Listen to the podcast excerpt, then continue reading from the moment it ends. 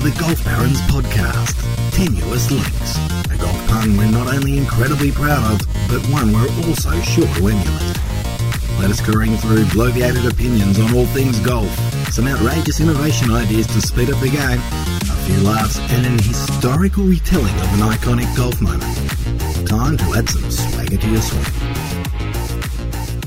Hello, Barons. Today's Tenuous Links Golf Podcast is brought to you by Ping Heppler Putters, a series of nine models of adjustable length putters with a machine milled solid face for golfers who prefer a firmer feel and sound on the greens. Multi material mallets and mid mallets provide extreme forgiveness, while a premium contrasting copper and black finish provides alignment cues over the putt.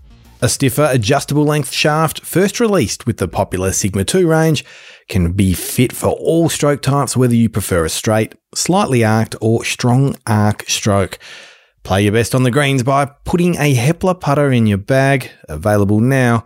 Check out the whole range at ping.com. Today on the show, we have both Philly and the head of our production team, Davin, on board, gents. Lovely to see you as always. Good to be with you, fellas. It is a delight. And Damien, I must say, expertly reviewed as annoying as the banter was, I think, quote unquote, the, the Heppler putter. The feedback wasn't the most favourable stuff you've had, but that's all right. That's all right. We gave a bit back. All good. You sound like you hated the review, Phil. I loved the I loved the review, Shooter, but we don't start with love. That's what I was hinting Oh, at. right, we start with hate. Yes, no, but I didn't hate the review. But I tell you what I do hate. Well, not a hate. Uh, This is a I meant you hated the review of the review. No, no, I actually loved it because I just did what I was told. Hate. Hate. There's not really a hate. It's actually, though, something about the game of golf that I really get strong uh, empathy with, which is fear of certain shots, and particularly the first tee shot. Uh, we were filming out at Club Mandalay a week or so, a couple of weeks ago, doing some outrageous champagne comedy type stuff where there might have been a couple of incidents with footage. And there was a, a young bloke on the first tee who teed the ball up, stood over it as confident as anything. And his swing actually looked like he could really play a little bit. And then he topped it and it went like five metres almost across his left foot. And I thought, golf's bloody hard. And it's hard enough without a bunch of idiots staring at you with camera gear and tripods and all the rest of it. But when technically the game, it should look like things work and don't, in contrast to Jim Furyk. This is my story, Phil. The amount of people that say, "Oh, you should be playing off three or four. and I'm like, "What? A hole? Look at my score." Both of him. See, it, it doesn't matter. It doesn't matter how good you look, and this is what we talked about briefly last week. It doesn't matter how good your swing looks; it's how effective it is. And I'm incredibly ineffective, and apparently not overly overly pretty. Is there a shot uh, that i- that has more pressure than the first tee in an entire round? Uh, there is not, uh, probably the closest would be a three foot putt on the 18th in front of the clubhouse where pe- No, I'd still give it the first that first tee shot for sure. Because you you don't know what's ahead of you. You know that this could be the thing that sets you up for four hours of absolute sheer pain and and mental anguish. Whereas the putt Phil, you know you know the worst case scenario, you're gonna you lip out, everyone's done it, tap it in, oh well damn. And you're out of there. You can go and hide. You can put your I- head between your toes. throw your putter in the jam, um, go and look for it. hit. but but I think that because usually you've got an audience that that aren't playing with you on the first tee, and and you know that they're going to judge you on that one shot. Whether you if you cream it, they're going to their their judgment will be well this guy can play, and if you do what that fella did and topped it. They're just going to think you're, a- you're you're a goose, and you could play the game of your life from that point on, and you just know that those people will still walk away from the course going, "Well, that guy was it was a numpty." Did you see that muppet on the first? That's the pressure I feel. You know the great, the great thing about this stuff is there are people driving to golf listening to this podcast right now, and you have just sowed a seed of there are people. But see, you're you're you're, you're Pe- people Philly. People Philly. Congratulations on just ruining the golf game of hundreds of people. Well, ones. Of but I mean, uh, li- like for, for plenty of good golfers, yes, th the, there's there's a negative to that. But for players like me, I have an opportunity as a terrible golfer to make all these people believe that I'm a great golfer by hitting one good shot. That's all I need. One shot, and I've fooled everybody, and they'll, they'll, they'll be none the wiser for the next three hours. Dev, do you know, I went through a, a, phase of thinking that I could project a bad result onto people. So if I were to barrack for Collingwood as an example, I, I came to the belief that if by watching a Collingwood game, I could make them lose. and so I just stopped watching them. I used to hate, I had a mate of mine who played on tour for a while, and the Australian Open once was at Victoria Golf Club. And the first hole they made a really long par three. I had this genuine fear that by watching him hit off, he'd shank it. He was one of the best ball strikers the game has, literally the game has ever seen. I had this fear that by watching him, I'd shank it. So I turned my back when he hit off and waited for the applause. It's like a, it's like a, it's like a Rafa superstition. Sorry, what? what? Rafa, Rafael Nadal. Have you not? Have you ever? Have you ever seen him play? he, he, he's the, he's the, he's. he's the he's the he's just the, the the most obvious superstition person because he has so many like every point. Anyway, well let's move let's move on. Let's move away. Very idiosyncratic for sure. I'll tell you what I hate, Phil. Dav, I hate injuries. I can't stand them, and I'm may or may not be referring to a uh, fairly badly torn hamstring, which was uh, which happened while skylarking with an under 10s footy team on dewy grass early Saturday morning trying to be uh, trying to be a, a bit of a funny coach. What Don't was the what was the play? What was um, the what was the, the the physical demand that you placed upon your hamstring? Well, this is this is actually the now I've I've had a few hamstrings in my time. People that know me, I've done some fairly serious ones at fairly high speed. On this occasion, the most innocuous injury I've ever had, and it's and it felled me. Big tree falls hard. um, just bounce, just bouncing balls, pretending the guy I, I was I was losing my balance and he was going to overrun me, something silly like that, and then planted the foot. She slids up. She slid nice and hard, and um, a bit of the extra, the, the COVID kilos, a little bit extra, more than it, more than the old strings were ready to take, and then pop, and uh, down she down she went sad, and I didn't get a lot of sympathy. Uh, yeah, first thing is it's not, not not great for filming. You're meant to be filming. Oh no! So how, how much how, how much anyway. hamstring recruitment is there involved in a golf swing? There's more than I realised because I've tried to um well especially because see for me it's my left being a right-handed uh, golfer. Yeah. It's my left leg, so you, you want to post up on that. Yeah. So basically, putting a lot of your weight going through it, and well, no it's, good, it's no interesting because I I have a friend of mine who just who is in who is halfway through the 25 push-up challenge that's going around. So he's done 12 and a half. So he's done 12 and a half. 25 push-ups in 25 days. He's 12 and a half days through. He said he had the worst game of golf he's ever played because of the tightness and his his his pecs are pulling inward because he's uh, never done anything physical in the upper body range his entire life. and so I just wonder about the, the biomechanical impact of, of little nicks and little tweaks and little tense bits. You know, you have a tough week in the office, you're hunched over. What does that do to your golf game?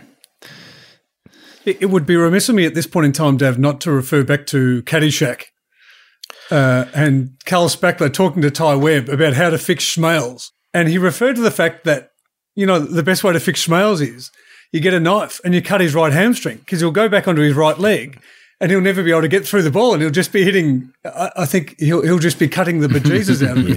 yes. um, so you, you just need to be, you need to be strong and stable Stack and tilt or otherwise. That, that could almost be a, um, a myth that we need to need to work out, boys. Whether or not being really crazy tight ha- does actually have a massive effect. I mean, we, mm. obviously we think it would, but maybe it doesn't. Go on. I'll, I'll do Just, the. I'll get massaged and rel- and get the nice deep tissue massaging, boys. I'm happy. Well, to maybe it's you know thirty push-ups and thirty sit-ups before you tee off, and let's see.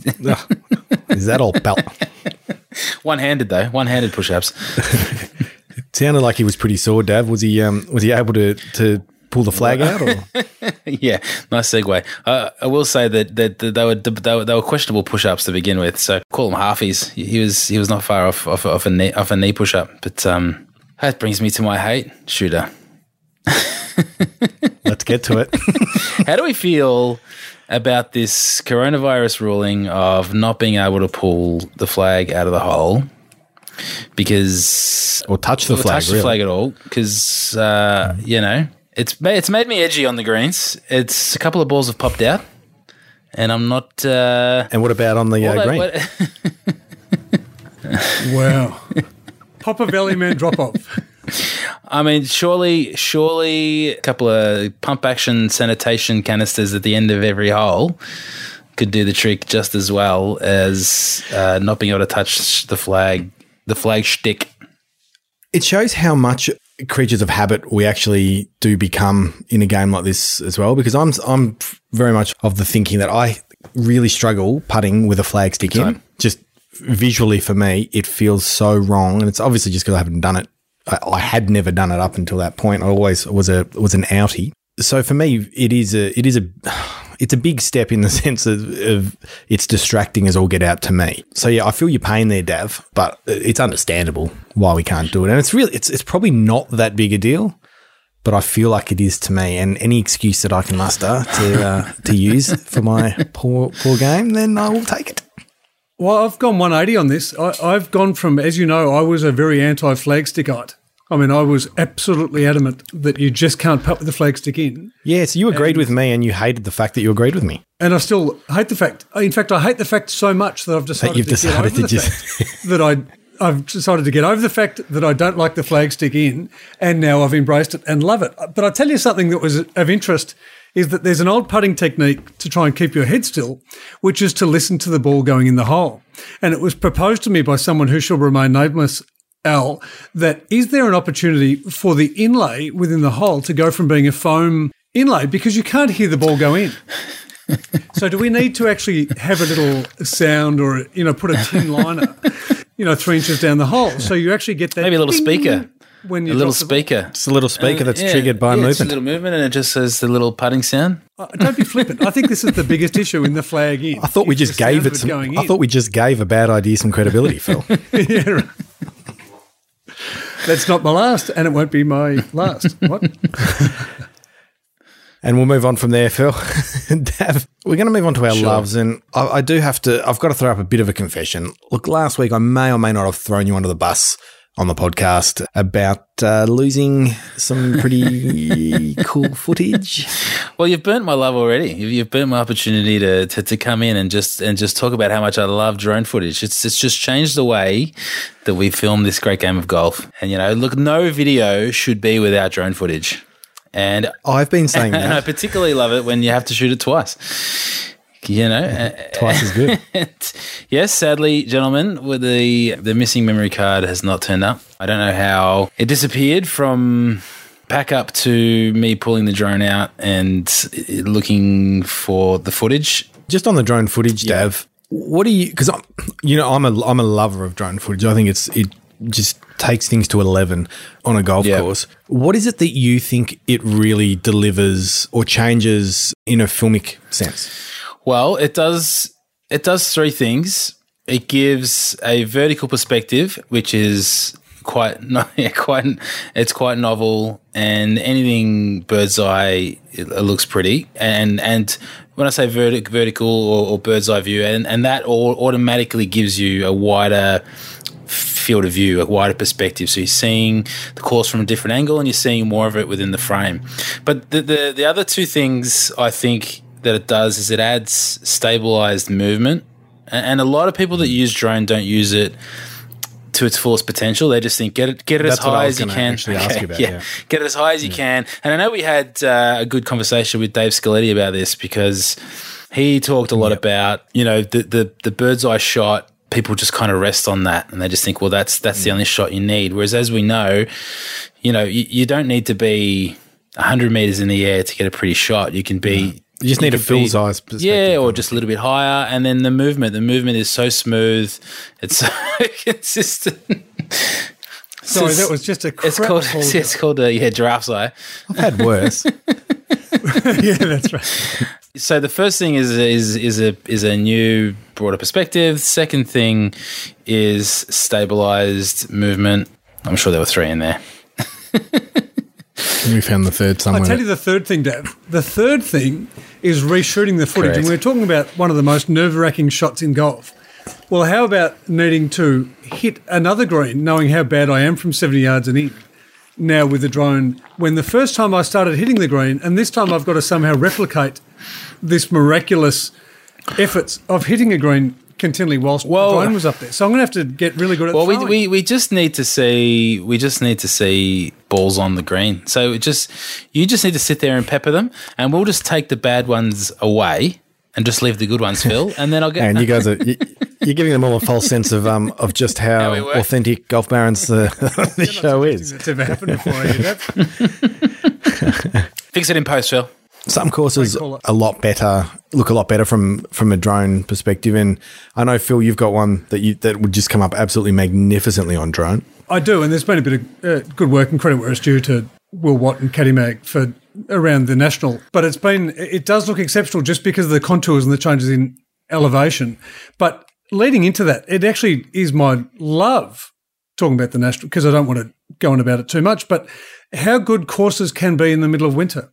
Yeah, Lucky enough to play there last week, and the greens the best they've ever been, and it's the middle of the Australian winter is absolutely extraordinary at a time we expect things to be boggy and otherwise. And yes, we we need more rain, something to come and wash the COVID away, but it's just such a joy to actually get on a golf course that is in pretty close to perfect condition when it has no right to be. So all credit to greenskeepers, and I mean greenskeepers everywhere who bust their ass to present golf courses in the best possible light. I love the fact that skilled people who are skilled at their art, whether it be keeping drone footage or losing it, are able to execute continually and deliver the golf course in the best possible condition. So, three votes. are you the are you the first member who isn't complaining about a golf course, Phil? I will absolutely. See, that could be my love. that- I could change my love to that. That- That'd be, that's a nice change. going back to my days at Latrobe when uh, Mickey Hyatt was the Sixties. greenskeeper. Um, one of the key things is to always give thanks to people because they're not like if there's a wet spot, they haven't tried to ruin it. They're trying to, you know, there's some stuff called rain and there's a thing called water table and clay. And the toilets aren't that close. And it really, really pisses me off when people can't stop whinging and whinging about, oh, the bunker wasn't this and the bunker wasn't that and the greens are a bit rough and we're all victims. Try growing grass, not hydroponically, and see how you go. You've had a tough week. but speaking of um, speaking of perfect perfect greens, um, I'm rather fond. My love. This is moving into my love for this week. Um, I'm rather fond of the fact that we'll see Phil Mickelson play at the U.S. Open at Winged Foot. Phil. The site of arguably his biggest brain fade, certainly as a, at a major back in um, 2006, when, of course, our very own Geoff Ogilvy won, uh, won the US Open. Now, I love this for a number of reasons. Earlier in the year, uh, Phil did say, the other Phil, the lefty, said that he, he stated he wanted to, to earn his place into this year's US Open field. And he looked like he was a good chance of missing. He didn't want to take a, um, an exemption from the USGA. But after all this COVID debacle and the cancellation of the local and sectional qualifying, he's decided, yep, the, he's come under an exemption and he's happy to take it. I think it was the top 70 in the world or something, and he was around. Where was he ranked? Sixty four or something like that. If, if I'm if I'm correct. So anyway, he gets in on on merit at least ostensibly. Now, while he might be considered a bit of a wildcard in this field, what a story it would be to, to finally see Lefty complete the collection of majors, they'll get the whole set, and after he's been so close so many times, well, six times, six times he's been runner up. Now he's now he's just turned fifty, so it's obviously it's a it's a big ask, but you just you got to be in it to win it, and he's now in it, so he's a chance. I think it would be a magnificent story. I love the fact that he's given another chance because these are the stories, the fairy tale stories, I guess, like the Tom Tom Watson nearly a few years ago at the Open. These are the stories that just the romance of a win like that does plenty for golf in general. or standing on the 18th tee and hitting another block cut. That would be uh, even better. Hospitality tent That would be left-hand side even to better. lose by a shot. As long as it's to an Australian. To Australian, an Aussie, that's the only the only thing I'd that like would him to better. win, but I yes, we all see that. You're such a cynical bastard. I knew you were going to come out with that. Um, but it's been moved, so it's in September now. So um, I, I, I don't know. I, I just really love the idea that that we're going to see Phil. An open without Phil isn't really an open. What what constitutes a brain fart on a golf course? Um, I said brain fade, but um, I can I can bring it down to your level. Um, Ask Ian Poulter. well, basically, so basically, what happened was Phil. What was he? Le- was he leading? I'm trying to remember. Was he leading? I can't remember. He was. He was leading. He on the last tee, all he had to do was make par from memory, and he instead of uh, just putting a ball in play, he got his he got his driver out Uh, his caddy told him not to do it. He said, "No, no I'm hitting it," and he just absolutely. Would you call it a slice, Phil, of epic proportions? He's basically hit it. very wary of buying a, a continent. I'd call it a block cut. It was a, it was horrendous, and he just, and he basically he just blew it. It was Right. a really a couple of poor decisions and some poor bad decision. shots. Well, so- it just what compels us to make to make really outlandish decisions in moments where we should be really conservative. But everything's outland. Um, everything caddies. becomes outlandish. yeah, caddies. Everything becomes outlandish in ret- retrospect, though, Dad. But that that that If he absolute, if he flushes that that drive, how risky was it? then it's oh he's got he's got that's when they say he's got ice in his veins. Yeah. and, the- and, you know, so it is it is all risk retrospective. risk but, reward, I um, suppose. pretty Um, much. there's a few examples. I mean, there's a lot of good examples of them that have been discussed over the years, though. I mean, you got Van der Veld's from Van der Veld's an John Van de Velde, brain fade, um, even recently, even a you know, brain Jon fart. Rahm, you know, trying to hit a 4,000 yard seven iron out of a bunker with his caddy saying, no, no, no, just chip out. Well, you know, we might get up and down. Everything will be okay. No, I'll hit this shot. Well, okay, then, dickhead, off you go. So, caddies, we do blame caddies for a lot, but often you'll hear a caddy say to a player, here's what you need to do. And every now and again, they muck it up. Adam Scott gave Steve Williams credit for that winning putt At at, the Masters, Masters, saying yeah. that Steve Williams read it two cups further out than Adam and Scott told him hit that and he just- line. I know it. Yeah, and he just backed him in. So every now and again, you back a caddy. It's rarely a caddy giving bad advice, uh, other than Kipper. It's rarely a caddy giving bad advice. Has there ever been another caddy who's been sacked five times in one hole? we will delve into that at some point. He got sacked Yeah, five times in There's one a hole. history lesson: the sackings of caddies. I don't know if the podcast is long enough. Is But a brain fade, what do you do? I mean, that's that execution of a skill under pressure is the ultimate execution, and and you see some do it, and you see some don't, and some thrive on it. Jack Nicklaus, Tiger, these guys thrive, absolutely thrive on it, and you see other guys. Uh, you know, and I don't want to mention Greg Norman, but some people are guys clutch. Some people are just But, clutch. that, but that's just that is just sport in general, though, isn't it? And there and, and often an early win like that is the thing that makes you become that you know, Yeah. the invincible guy down the track because you've you, every time you do it, it gets as even Tiger says every time he wins. It, it's more comfortable when you're going down that, that you know walking down. The I have a I have a theory about that. And I, I- look, this this just just just pull the brakes on me if if you need to, fellas. But there, I have a theory about. And look, there's there's there's talk about this in sports psych, but there is a an arousal level that that is individualistic to the point where you you perform optimally to, at a certain arousal level. And I think there's no greater arousal level than make this shot to win this thing. And some hmm. people they perform at that level, at the top level, with that level of that of arousal, and some people just Some just go off a bit too quickly. A- And I think it's why you see some players really need to g themselves up just to perform, and some players really need to stay calm and and bring the the, the you know the, the the arousal levels down. And I think the ones that need to really work hard to stay calm in high pressure situations, I think you'll find perform not that great in key moments. Are you trying to sell us those drugs again, Dave? the new tropics. get on them, get on them. Tropics. Um, is, is that why? Is that why you see a lot of a lot of the guys who are quite emotional can struggle in those situations? So, like a guys like not, not to put him under a throw him under a bus, but like a like a Sergio seems to have a bit of trouble controlling his emotions at the best of times, which is also a cultural thing. Obviously, the Spanish are very emotional, Yeah. very passionate people. Well, Um, yeah, th- that's why I think it's it's about the relationship between the two. So it's not just about being like super excited versus super calm. One it's knowing Yeah, okay. where where you perform optimally. And that's why you see some people that are yelling and screaming all the time and geeing themselves up in certain sports. Because that's that's where they play their best. You know, not to talk about tennis again, but like, Lleyton Hewitt just wouldn't shut up because he needs to be like Oh come on!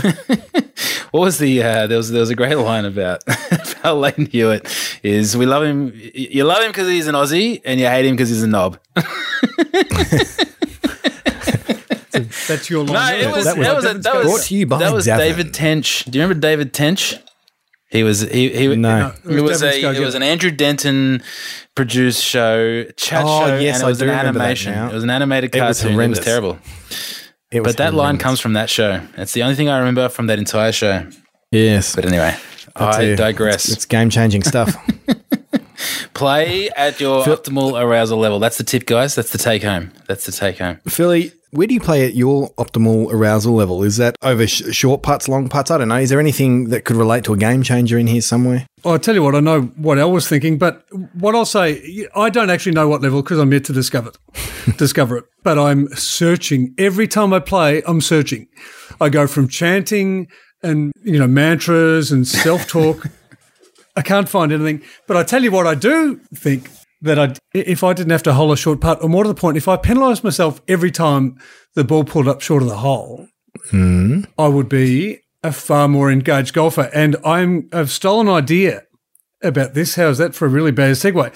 Someone who will also remain tree, nameless. Short putt penalty, social golf, just an idea because I've just had to move on because we were getting too deep too early. Short putt penalty. How about next time you're playing with your mates in a group of, you know, whatever it is? Every time you leave a putt short of the hole, it's a five dollar penalty Five dollars. for every putt short of the hole. Is this going to be means tested? So there's no more tap tap tap it in. Well, you got to choose, pick and choose who you play with, but there's no more tap tap tap it in. What if you're playing What's with that? Michael Jordan? You don't get five bucks for sneezing against Jordan, but the idea being that if you, it's trying to encourage a change of the game and trying to get every the ball to the hole. More putts, in theory, will go in if they make it to the hole. Because I've heard a rumor that you can't hole a putt that pulls up short. But the, the counter to that is if you hole a putt, say twenty foot or longer, you get your money mm-hmm. refunded. So let's say you've had four putts early on that have all come up short, but then you hole a 20 footer because you're trying to get the ball to the hole. Your money's refunded, and so the pool just comes back to you. I think it was a stroke of genius, and he's this person is probably going to be pissed off at me for erring. The the twenty footer thing is is that come off the back of your eight second rule or the eight second challenge that we had? Have you have you decided that that's you just giving yourself a pat on the back there, or 20 footer. 20, I I was 150 feet away from the pin. Well, you you do have large feet, Phil? At least, well, that, that would make it further. So, don't so you? let me work this out. So when you when you talk about five bucks, right? So who gets the cash? Is this going into? Is this is this Pool. going to the to the? So it is a pool. So it goes into a kitty like the bastardized oh, version of Monopoly, where everything went in the middle, of the old free parking. Free parking. It's free parking. Yeah. So everyone's trying to get out of jail free and then roll two fives. I'm just not sure you can tax your way out of this problem, Phil, of short putts. so what? Don't, what? What's wrong with short putts? Well, they can't Yeah, go but in so there. they neither can long putts. Well, I suppose they No, can. but if a putt doesn't make it to the hole, so a long putt has got a chance of going in because it's gone equal. I don't know, but in my in my I don't know where Yeah. the physics is well, going. but, but, but it, like I understand but, the but in my case, uh, long putts tend to go well past the hole and see so you you don't get fined. Is the point? You don't get fined, but you hit another three putts. Sounds great. You're not performing at your optimal. Phil, last week you poo pooed my my one ball rule, and you said it might you you said it might even be the the death of the whole, this whole segment, and then you follow up with that. This is my attempt to kill the segment. Yeah, no, you've uh, you've certainly done that. so I'm, I'll try and bring bring a little bit of uh, credibility back to it. For me, a game cha- this would be a genuine game changer for my game, and I'm sure it would be for plenty of others. I'd love us to finally, once and for all, ditch the stroke and distance penalty. Who's with me? Who's with me? In favour of what? Give me an give me the alternative. Well, well, it's a rule that I've never, of which I've never been fond, Phil. I mean, as a discussion point, isn't losing a ball punishment enough? You know, you seen the cost of the pills these days, Phil? They're not cheap. They're not cheap.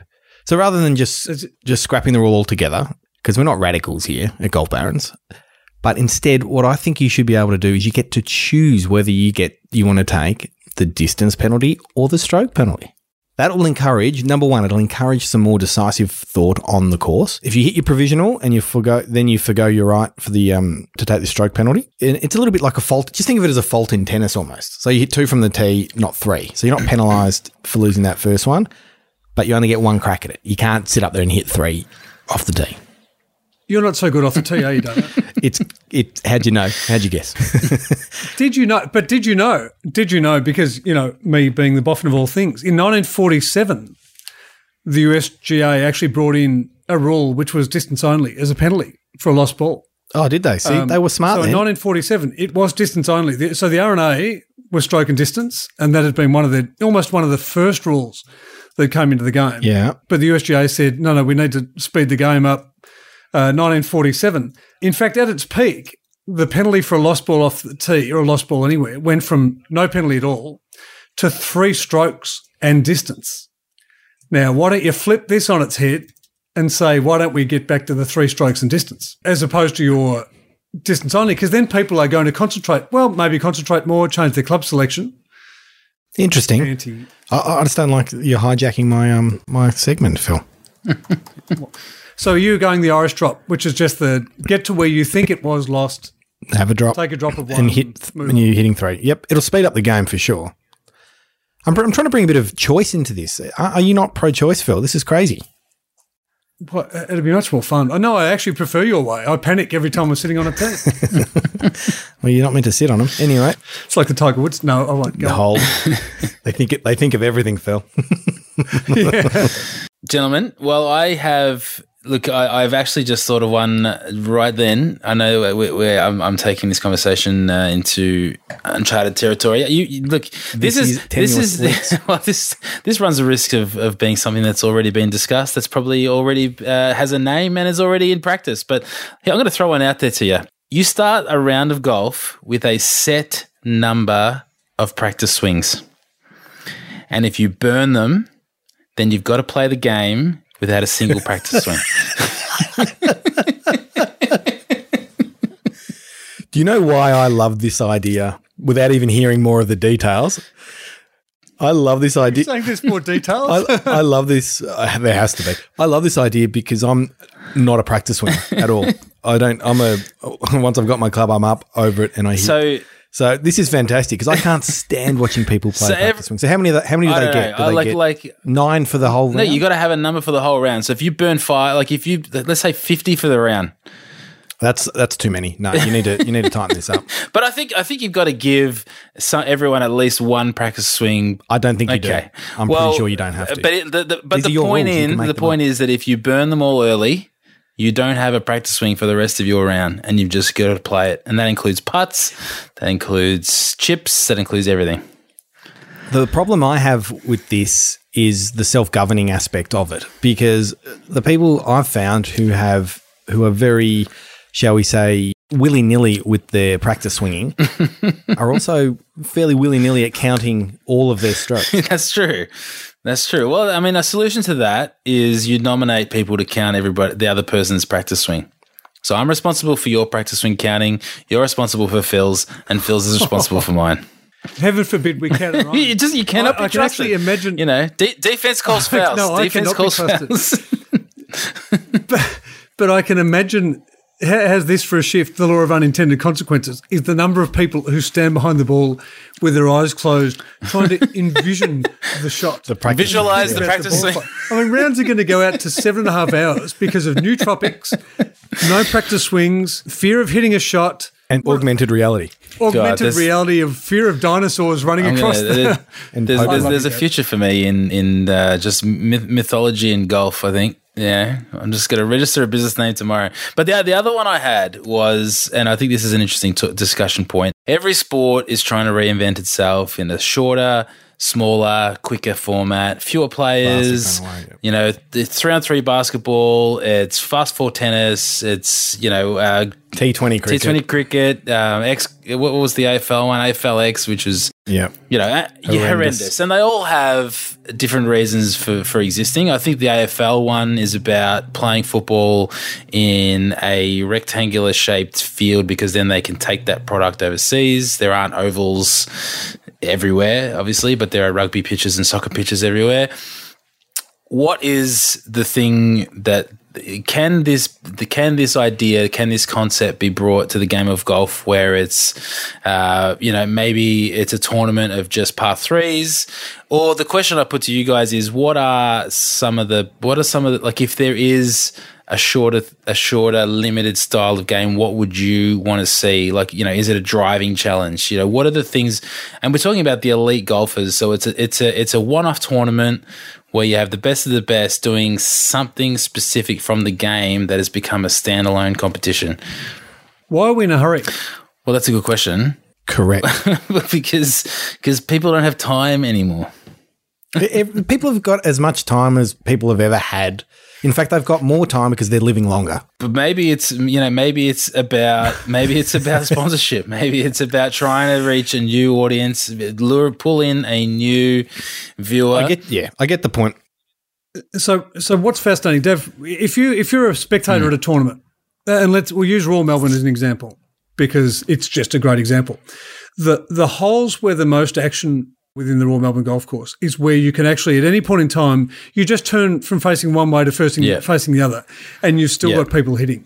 So when we think about if we forgetting home viewers and the people who couldn't be bothered getting to the golf course, if we think about the spectators who've made the effort to get to a T20 cricket game, I mean, which they, by the way, are abandoning in drives, or get to any other sort of game like that, they want consistent action. And, and so the holes where everything congregate, as an example at Royal Melbourne, is where most people get to see most of Yeah. the action.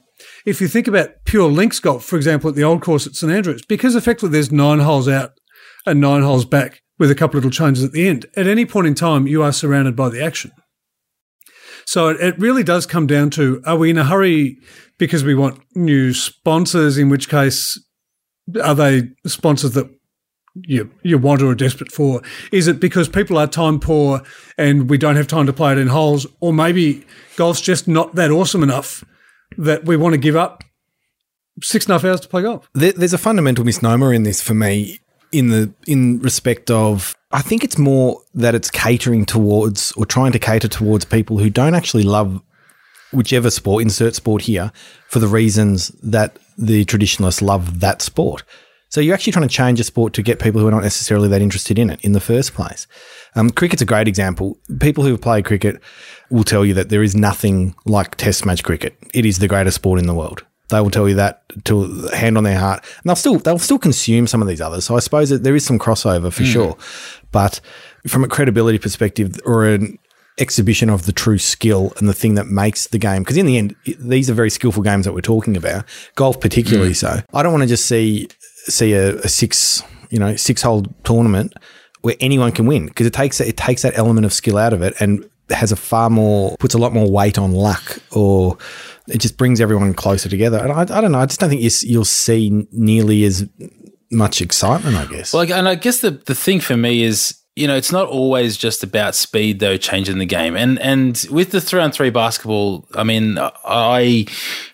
I mean, I worked at Basketball Australia when this was a concept that FIBA were really pushing. And the reason they were pushing it was not to speed up the game or to try and reach new audiences. It was still a, fundamentally a business decision, but it was about they saw potential in this being another Olympic sport. And the more opportunities you have to win medals at the Olympics, the more funding you get from you know governing body from from from the government, basically. So this is a three on three basketball is something that every everyone that's played basketball has played three on three, whether it's in a training context or whether they just you just can't get enough blokes together or, or, or women together to to field teams. So you play three on three it's almost like it's another game completely separate. So, I mean, I'm coming at this not from just the, con- the from the position of let's speed it up, but even just is there an element of the game that works as a standalone spectacle that could be put into a new arena, and what might that look like? But we've already got long drive contests, which are, you know, the people that love to see the big booming mm. drives will mm. go and see. Does not not excite me, but that's fine that people love that stuff. But that's not golf. That's an, an aspect of mm. golf. There is one element, Damo, we're about to discover for the first time in that there will be a first in Australia in a week's time, which is the Australian Indoor Golf mm-hmm. Championship. um, Now that sounds like So fun. So X Golf are, are putting on a, an indoor championship across four or five venues where all the players will compete against each other to raise money for challenge supporting kids with cancer and to help launch the doing it for Jared month. So that is actually taking the game to a different level in a completely different mm. surrounds where they'll all play metropolitan golf course, unless I'm not meant to say that or not meant to say any of this. They'll all play metro or, or a particular golf course, but they'll play it. So the people in Adelaide are playing metro, and the people in on the Gold Coast are playing metro, and the people in Sydney are playing metro. And, and the one element of that is that they're going to play the two metre gimme rule Oh, are they? Okay. whereby once the ball is inside two metres, it's actually automatically an extra putt. Which you imagine extrapolating that out to a professional tournament and the number of tournaments that Sergio now wins, or Lee Westwood, more to the point, Westy. now Yeah. wins because he doesn't have to hold a, a putt under two metres. I, I think the um, the world rankings and the leaderboard changes dramatically. How's that for an aside? Fundamentally, there they are still playing golf though. They're still they're still Well, playing a course as a course. They're playing eighteen holes. They're playing. They're driving. They're they're. Do do you know what I mean? Like not exactly the same. But is this but does, it's does this qualify golf. as esports? No, because they're actually Well- doing something. They're not just sitting in a comfy chair. No, but like, they, a lot of these esports they're not in a comfy chair. You're thinking more Wii Sports, aren't you? yeah, but it's not. It's not. On a, it's not a game controller. Wii. They physically ha- committing to the um. To I the know. action. They, well, they, they, yeah, they're not changing the tires on their virtual car, Dave, or dodging dinosaurs. how, how, And I'm sure that if these people were all drug tested, uh, they'd all come up clean. So there's a bit of a difference between. well, but, uh, but there's also a difference between performance enhancing drugs and uh, drugs of a recreational variety. Let's not go down this track again. you and your new you and your nootropics.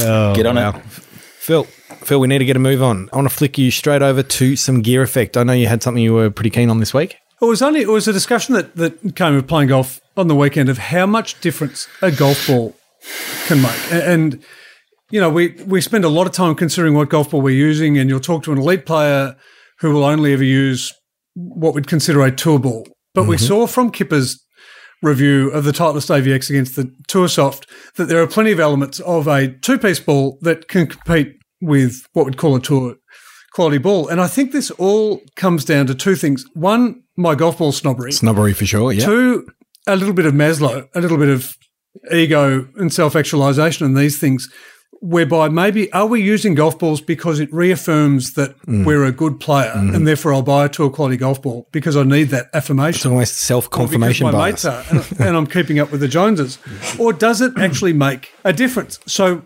if I were to go out and play with a, a pinnacle, would I get a better result or worse result clearly at the end than I would by going out and playing with a Pro V1?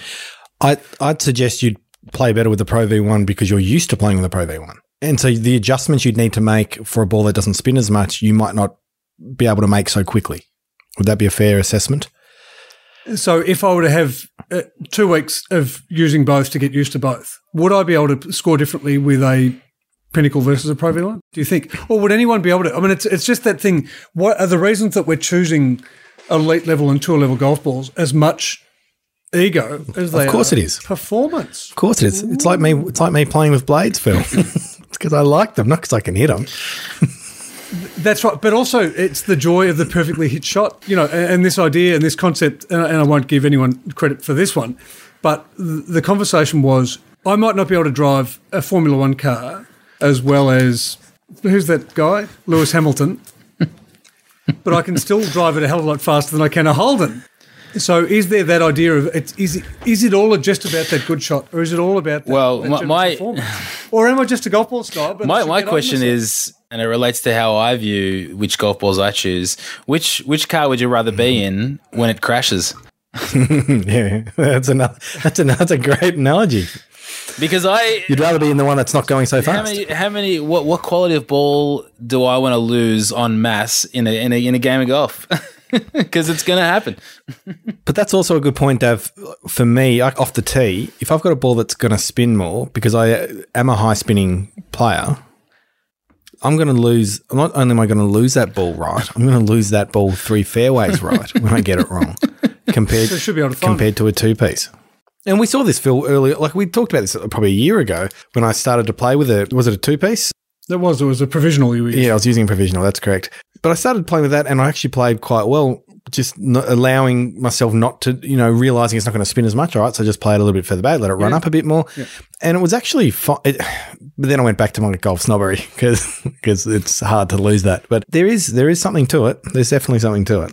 So the reward is the cost, Dev, and I think your point's probably the, the optimum one. Is is the cost versus the reward? I mean, everything is is is that, isn't it? It's opportunity cost. So, am I willing to pay the extra money knowing that I'm going to lose it just because that one good shot is going to come out really well? And perennial tight ass. Well, well, I mean, uh, look, my last my last round was a perfect example because I brought a brand new box of balls with me, and uh, after I lost two, I decided what's the shittest ball I have in my bag because that's going to be my next one because I cannot afford to lose another one of these balls because that is the track I'm on. I'm going to lose twelve of these things. You've got to know when to hold. them, you've got to know exactly, when to fold exactly them. right. Well, playing off that a little bit, boys. After um, just based on perform- you know, the performance angle of it all, after such a long time that we've all had in lockdown, and this is reflecting back on my own problems with uh, r- r- recent round. Will more of us now, or, or should more of us now think about investing in sort of more game improvement clubs rather than the top end? I mean, we need a little bit more forgiveness, perhaps, because we've missed out on a large chunk of practice time, a lot of building that muscle memory.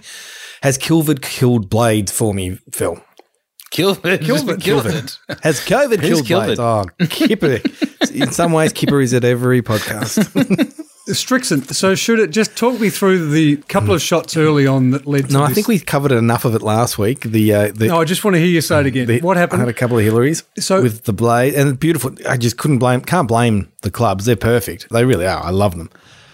But I just thought if I had my old my old clubs here at this stage, I reckon I'd get myself back on track quicker. Even if it's a mental thing, but I just know that I've got a little bit more room to to give or So to forgive. point, you might be sitting behind the wheel of an F1 car, not a Holden. But if you can't drive, you're still going to crash it. So my point being is that even oversized, the most oversized club of all time, short of the Cleveland of Vass, they all have hosels.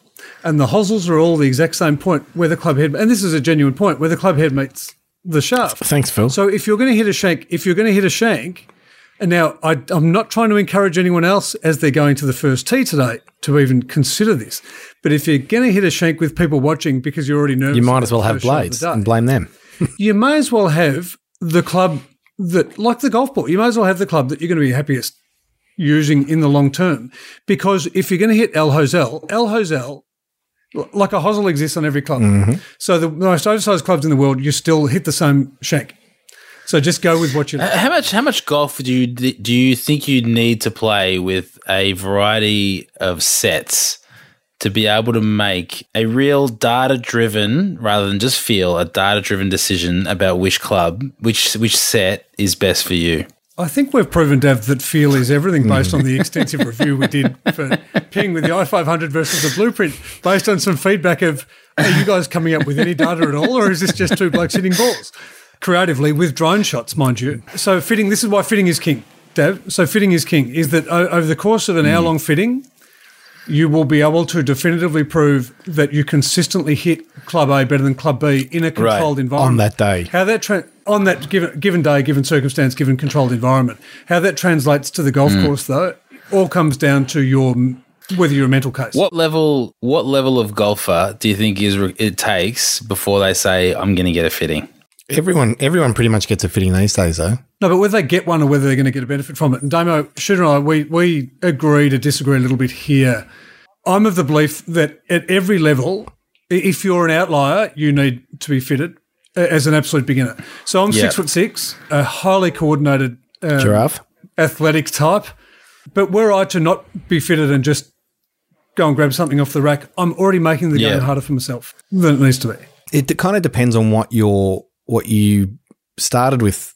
That can have a real, you know, different a different effect on what you on what you swing best with.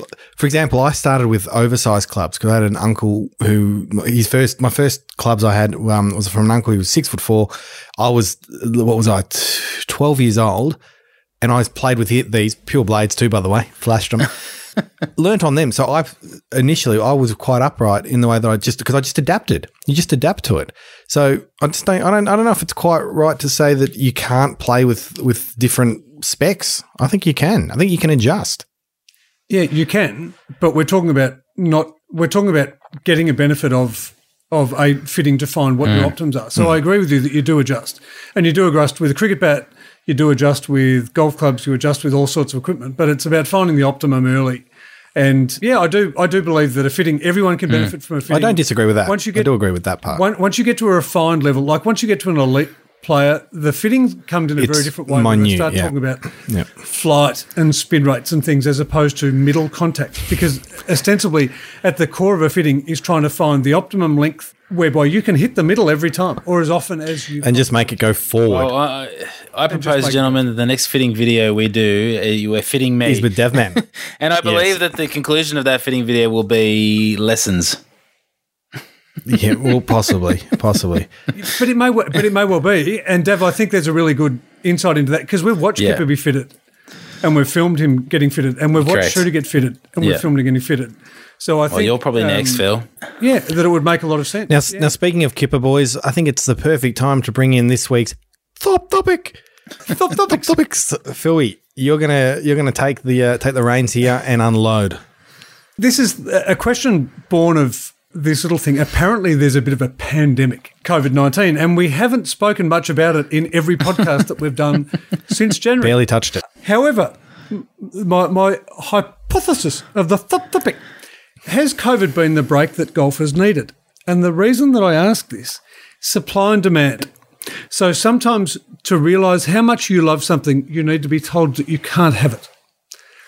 We're, we're denied the game of golf, and particularly in Victoria, we're denied the game of golf, and then it's given back to us. Tee sheets are full. Lots of courses are still saying it's member only because we just don't have the tee times for guests. There are people, you know, I spoke about the birdie cages in the, the area, the council area that I live. Mm-hmm. Every birdie cage I drove around today, I drove around five of them, and every one of them were being used at 11 o'clock this morning. Now, some would say I should have been doing some work. I was researching the topic. So, has COVID been the break that golf needed because people have discovered exactly how much they do love it? Or how long do you think that goes on for? And what changes to the game that have happened, Dav, to your point about a flag, have happened as a result of COVID that stick to discuss? Or I will. Does it just seem like there's more people playing because the spacing's a lot wider? So the gap, the gaps between tea times, there's less, there's less opportunity, I guess, to play than there usually is. Because I know a lot of people who haven't got back for a game yet because they've they've been too busy catching up on other things that they've had to do. So I'm not sure it's being played as much as you're suggesting. I could be wrong. It's anecdotal. I can I can tell you anecdotally, no, data driven. Rounds played at the golf course I'm a member are fifty percent up. Oh, yeah, it's because none of you work though. See, there's a difference there. No, no, but it's fifty percent up. So none of us worked last year. so there's been a there's been a fifty percent increase in tea times, and in fact, it took two weeks. it- In the first two weeks of May, was the same number of rounds as through the first week of June, or, or, or there or thereabouts. And the tea times haven't been. Oh, yes, they've all been extended out, but it's not like there's twenty minute gaps between Yeah. groups now. It's not. It's not dramatic. But everywhere we're reporting, everywhere that I'm seeing and hearing, they're saying we're flat out. So we've taken result- golf for granted, and now we're sort of going, all right, we better we'll get out and play and let's enjoy it again. Yeah, there probably there probably is probably is an element of that for sure. Well, here's a here's a different spin on that, fellas, because as as you now know, I live in one of the ten dreaded postcodes that is now requiring me to be in lockdown. And the question is, and I, I literally just thought of this then. I'm thinking about, okay, I can't leave my suburb for anything other than, well, I can't leave my house really for anything other than these four things, which is what is it? Work, Then- which is work, exercise, Exercise to get food. so, so what else so- is there so in does life? That, so does that mean that any golf course that is in my postcode can't take mem can't take are they effectively now closed or can they No, because people can come But can they? outside. so they so I'm not sure. That, I don't think they So can. they- Phil.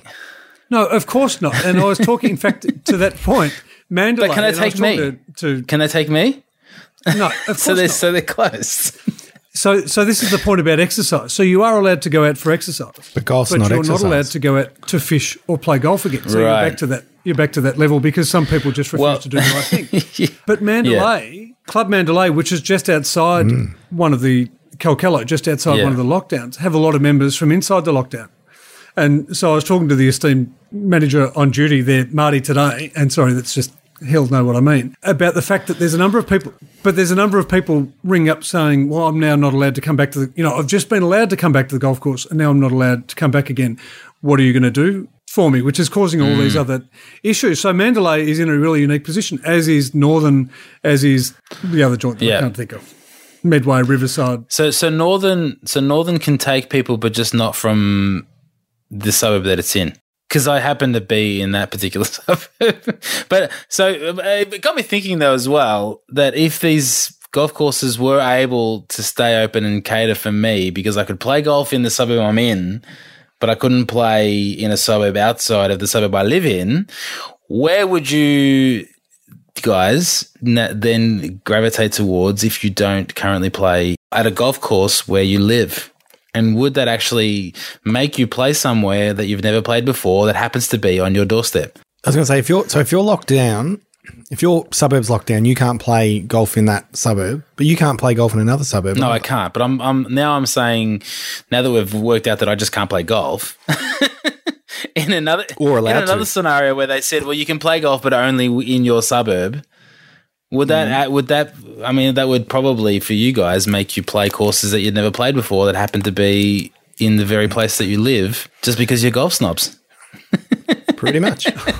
Well, I don't have a golf course in my Don't council area, which is what the point that I made. to be fair, Phil, these- Phil has to drive past my house in order to get to his club. we have these cages, we have these birdie cages, which I think every council in the bloody world should do for the good of the game. And Golf Australia and every other golfing body should be lobbying councils to do the same thing in areas. Defence Council. is to build these little is to build these little golf cages. So there's because there is not a golf course in our council area, every park that we've got has got what's called a birdie mm. hitting cage brought to you by Golf Barons. And well, they're not, but they are now, which is our chance to go and have a hit of golf without leaving our mm. suburb.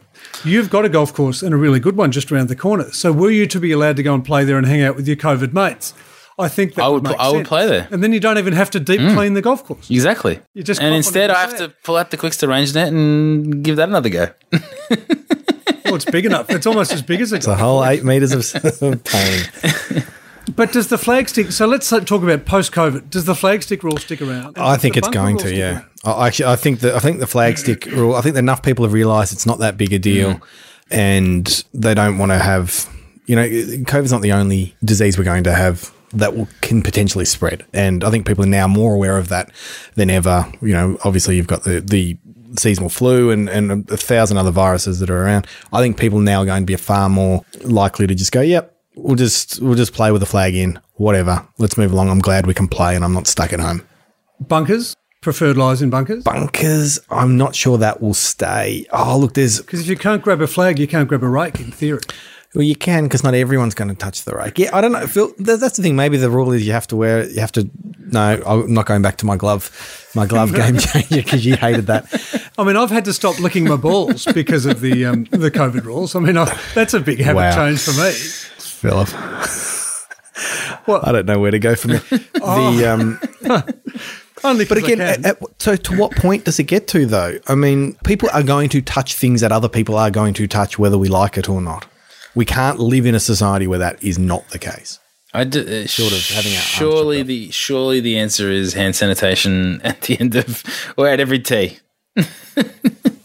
Just wash your hands. yeah, wash your hands and don't stay at the ridges. The bunkers is a, bunkers is an interesting one because I don't preferred lies. It probably makes it in a way. It kind of makes it fit because you you kind of you're effectively raking it with your own foot anyway.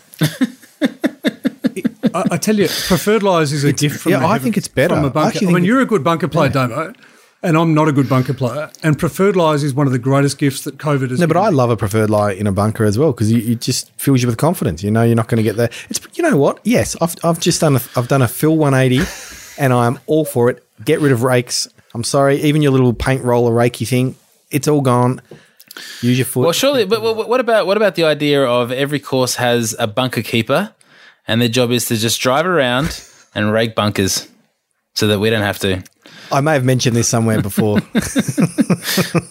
Damo actually proposed this very thing. I might I might have missed that episode. As opposed to, he was talking about one stationed on every bunker, though, as opposed because you don't want to be the group that misses out on the bunker raker or comes first in. Whereas Damo wanted a bunker raker Every at bunker. bunker, which is part of job. It is, yeah. We, we've got to get people back into work. We've got to get them back out there. That's right. Come on, pal. Every I think hole. anyway, You can have but- one on every hole. was- doesn't have to be every bunker. You just have one on every hole. No, no, every, every bunker.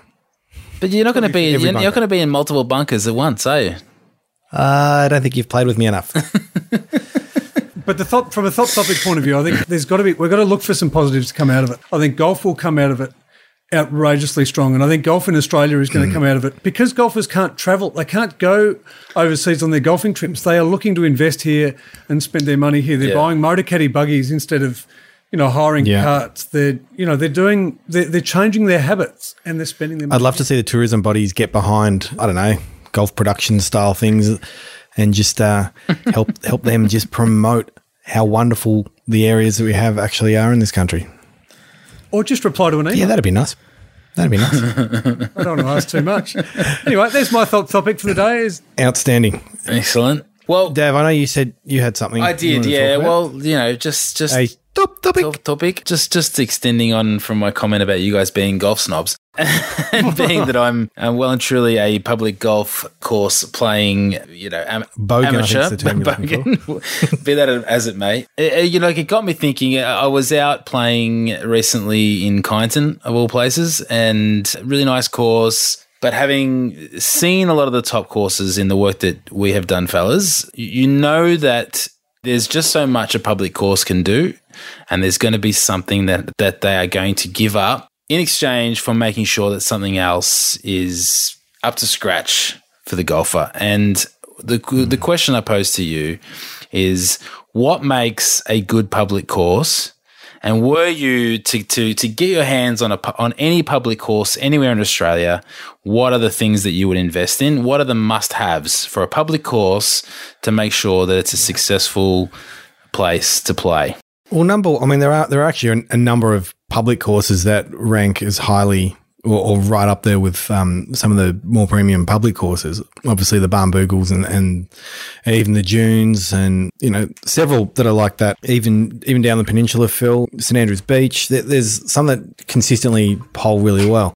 Number one, it needs to have a great layout. But I think that goes for any golf course. Is that a fair call, Phil? That the layout has to be has to be a challenge, but and enjoyable. And th- there are some fundamentals within golf that you'd want to have. Great, you know, big greens, running purely. Condition is definitely important. And that's probably one of the things that public courses struggle with the most, and land and probably land size generally speaking. Yeah. But it is a bit general. given I for my Dev, the answer would be start at the greens and work your way back. So if you, given the fact that on average a third to a half of the shots you're going to hit in a round, they're going to be hmm. putts. You start where you're actually spending the time. So if, if you played a golf course that have ordinary fairways, tees that are flat but only dirt, but you get to the greens and these putting surfaces are immaculate, they're smooth, the ball runs beautifully on them, then you're going to be far more positive about the overall golf course than having really good fairways, really great tees, um, a really nice layout, and terrible greens. So, so for mine, start at the greens and work your way back. Start where you're going to spend the majority of your time and work your way back to the point where if the tees become synthetic turf where you can actually put a tee into, I don't think anyone's actually going to have too many cares about it. And when I used to play many years ago at Ivanhoe Golf Course in the late 1980s, I'm not suggesting that I'm old Seventies. there was a no, well, well, rumored to be, but there was a hole where they always struggled to grow grass on a tee, and so they actually dropped in a concrete slab and put in a tee, and no one gave two craps. It was just that was the tee. Hmm. So, so you just drop in synthetic turf that you can actually still put the tee into, but if the greens are good, then um, there's a fair chance. See, you're saying that's the most. That's the time you'll you'll you'll play the most amount of shots, but I don't agree that it's the place you spend the most amount of time. I think you spend the most amount of time, definitely in terms of just time, is on the fairways. So I, I walk away uh, when I get to a green. Uh, my my ambition is to get off it as quick as I can, but I remember you know the layout of the fairways you know was it well looked after you know was it was it pretty to play on you know what was just the general look and feel of the course did, did i think that they'd put in some extra effort in terms of landscaping and you know uh, you know that that that to me and i guess that is separate from actually playing the game and you know, yeah. I mean, I think if, if the greens are neglected, then sure, you're going to remember that. But I think that there's there's something to be said about, you know, well looked after fairways and, and, sh- and cut grass and, and there's there's green on the fairway, you know. The fair, the fairway is a is a good point as well. I mean, obviously you need to have some good condition there. And there's a couple of courses that that I used to enjoy playing, but when the condition was bad, I couldn't stand it. Like, there was a when I was younger, Growling Frog Dav that you've probably played at. Mm-hmm. I used to quite like a Growling Frog when it was in good condition. I, I really quite liked it. Except one thing I always noticed was off the as soon as you were off the fairway, it was horrendous there. It was rock hard, or it was, and you just you didn't get any relief. And often, even if the fairways were too hard, so if you if you're effectively playing from a fairway and it doesn't have any give, then you then you may as well be in the rough. And I think I think to your point, that is in, it is an important element. But Phil Phil's probably I probably agree more with Phil in the um, the putting sense that you really need to have solid greens because if, if the greens aren't good, then the golf's terrible no matter Yep. what. The golf experience is terrible no matter what. Because it is all our objective to get off the green as quick as Yeah. possible, Dev. And, and so the better the greens, the less chance, the less putts in theory you're going to have, Mm-hmm. and away we go. Yeah, that, I mean that, that look that's the answer. But without going on, Uh, at some stage we'll have to get a course designer on and actually ask them questions Hmm. about how they hmm. design it and do a few other things. But I do, I do have a query for you, and it is a query around the rules and a little bit of because I don't want to be accused of being a cheat. Oh.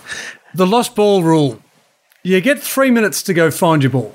So the lost ball rule, you get three minutes to go and find your ball. It used to be five. We're quickening up the game, Phil.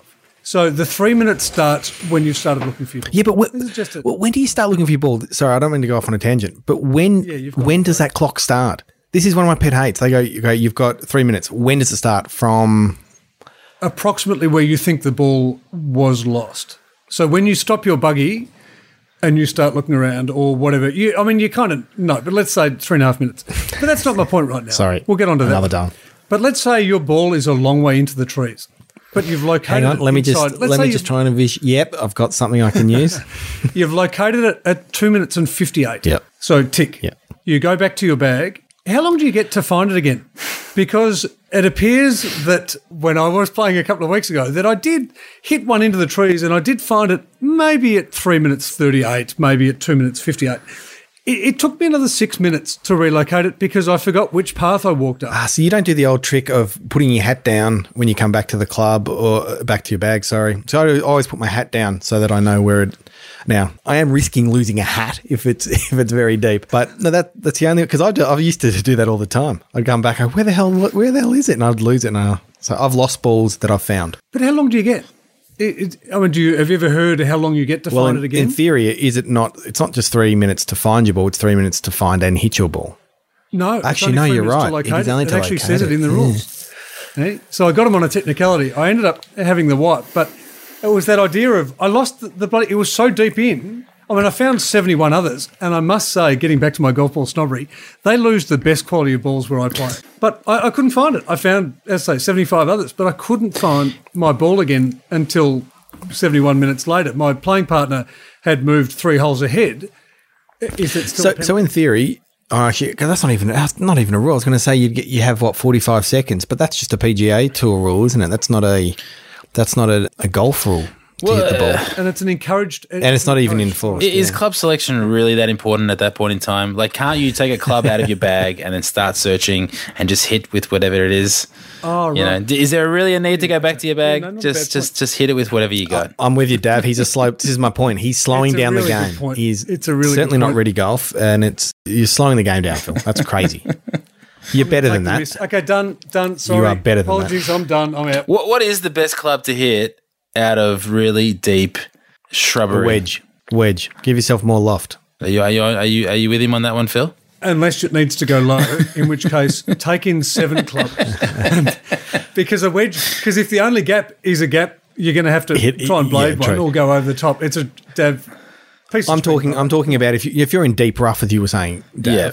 If you're in deep, Deep rough, rough. you need you need yeah you need loft okay. to hit you out because otherwise you're just hitting it further deeper into the. So what you're saying is take a take take a wedge, take a three iron, just don't hit it in there, Phil.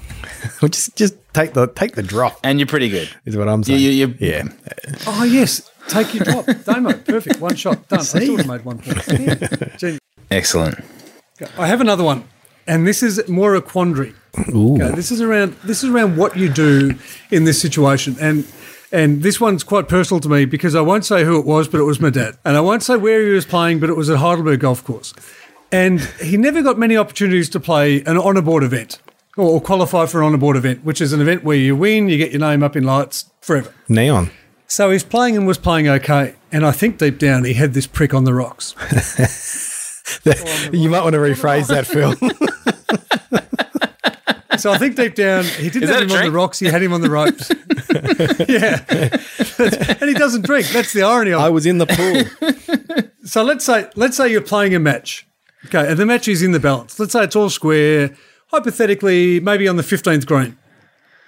Both players mark their ball, and the world's most honest human being, being my old man, marks his ball, replaces it, lifts his marker, and puts. The hole is halved. His playing partner, or in fact, before he puts out, his playing partner says, penalty. Yeah, sorry, what do you mean penalty? You marked your ball, or you replaced your ball too far in front of the marker, so I'm calling a penalty Oh, on. the it. So Marco in this Nera. match, they they did Marco Nera. They didn't have a ruler. A ruler. They didn't have a um, a rules They have any official tape? with them. Oh, gotcha. Yeah.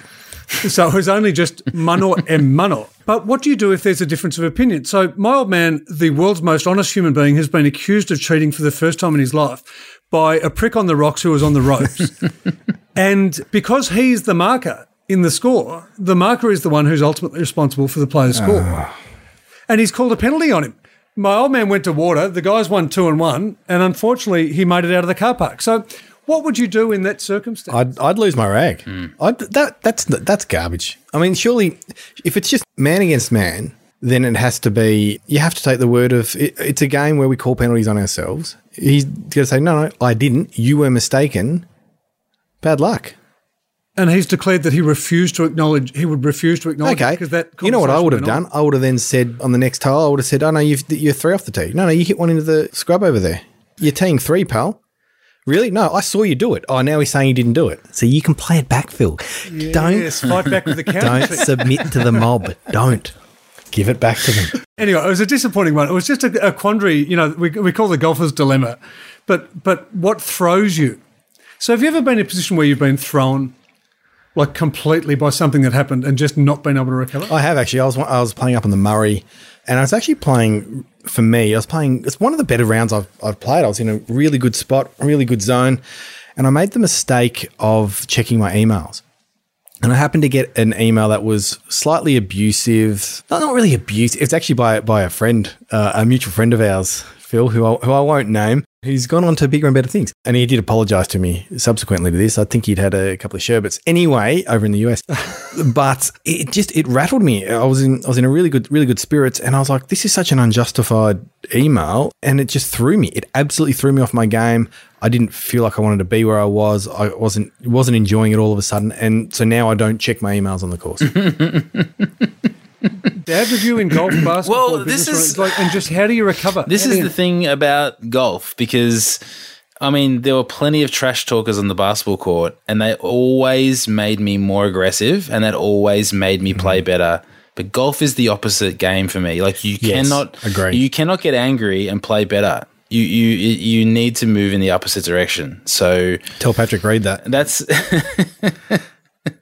But you're right, Dave. I was similar with um with football. It- Trash talking in football just made I me love angry. Even cricket. Like, bring it on. Call me whatever yeah. you want, I- and I I will drop same. five It- threes on you, and no problem. But on a golf course, if I get sledged or if there's something that goes wrong, it's a slippery slope, and it's It might also be an ability, uh, an ability thing Correct. as well. Where I, I knew I could play footy, and I knew, I was, Well, that's I true as a well. handy enough cricketer. But- but- golf, I'm fairly, Well, uh, fairly self-aware of my faults. yes. But you know, the, the harder you try to hit the ball, and maybe again, maybe this is about being skillful, but the harder you try and hit the ball, the, the worse the shot's going to be. and I'm the opposite. I have to commit and hit it hard, or I can't. I can't Okay. hit it. So it's what works Yeah, for well, that's it. one. So for me- the other. But it's actually how you recover, and that's Go ahead, so. Phil. The challenge is how you recover because I know playing a, a, a little golf event where you know the old put me down for a five when you've counted six Hmm. shots. You sit there going, you know, how do I not take this personally? How do I not take this personally? Do you call them out on it, Dave, uh, on Phil? Will you call someone out on that, or do you just let it Um, No, I don't. I 'cause you don't. I just that may- remember it. they may have made a okay. It's hard to call it out because that just proves that you've No, been no, I counting their shots, I- I right? remember. It just proves that you are on them. But people can make mistakes. when I should have Phil. been counting their practice swing. But people can make a mistake, and they would rather that you told them. Eight second challenge. would- honest mistake. Yeah, they would. If they'd made a mistake, there would be some conversation of, I think I may have had, as opposed to put me down, like, yeah, put me down for a five. And particularly when it's mumbled, you know you've got Yeah. them. But it's just that idea of how you then recover. Because I know from my own point of view, I'd love to get some Joe Parent advice on getting back centered and doing the other things. Whereas I've just got steam coming out of the ears and the eyes roll back and really couldn't give two craps from that point in time. And that was exactly how my old man felt. He, he was completely rattled, but didn't have, because it had never happened in 45 mm. years of play, 40 years of playing golf. He didn't, was never equipped with how do I mm. recover from that? Because he never had to be. Mm. Yeah, I do. I do. I do love a story though where retribution is certainly achieved. It doesn't sound like this was one of those. Schadenfreude is very strong uh, at the Golf Barons. It's, uh, it's very, very strongly.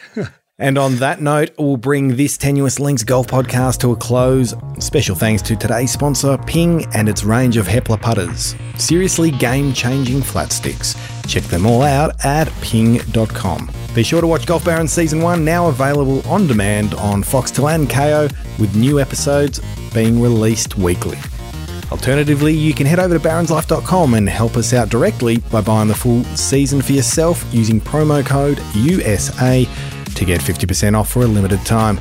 And sign up to get reminders about this podcast and Barons Life Golf and Lifestyle magazine. Until next time, happy hitting, Barons. Count your shots.